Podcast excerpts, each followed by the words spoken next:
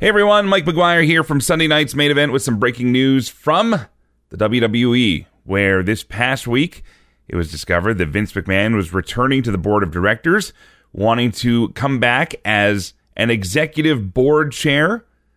And we didn't know what that meant exactly, but following that announcement, Stephanie McMahon, along with Nick Khan and others, held a town hall meeting with WWE employees saying that there would be no day to day business operational changes. Then, just few moments ago, Stephanie McMahon, on her own social media, announced the following Dear WWE Universe, about eight months ago, I took a leave of absence and within a few weeks unexpectedly had the opportunity of a lifetime. I had the privilege to return as co CEO and chairwoman of the board of WWE.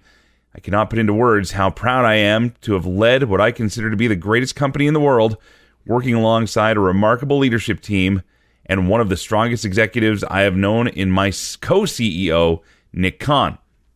Our founder, Vince McMahon, has returned as executive chair and is leading an exciting process regarding strategic alternatives. And with Nick's leadership and Paul Triple H Levesque as chief content officer, I'm confident WWE is in the perfect place to continue to provide unparalleled creative content and drive maximum value for shareholders.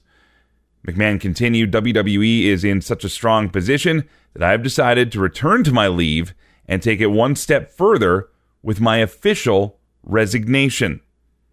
I look forward to cheering on WWE from the other side of the business, where I started when I was a little kid as a pure fan. I will always remain dedicated to WWE. I truly love our company, our employees, our superstars, and our fans. And I'm grateful to all of our partners. Thank you for everything, then, now, forever. Together, Steph. That again, the resignation announcement from Stephanie McMahon Levesque, who has now resigned from her role as co CEO of WWE.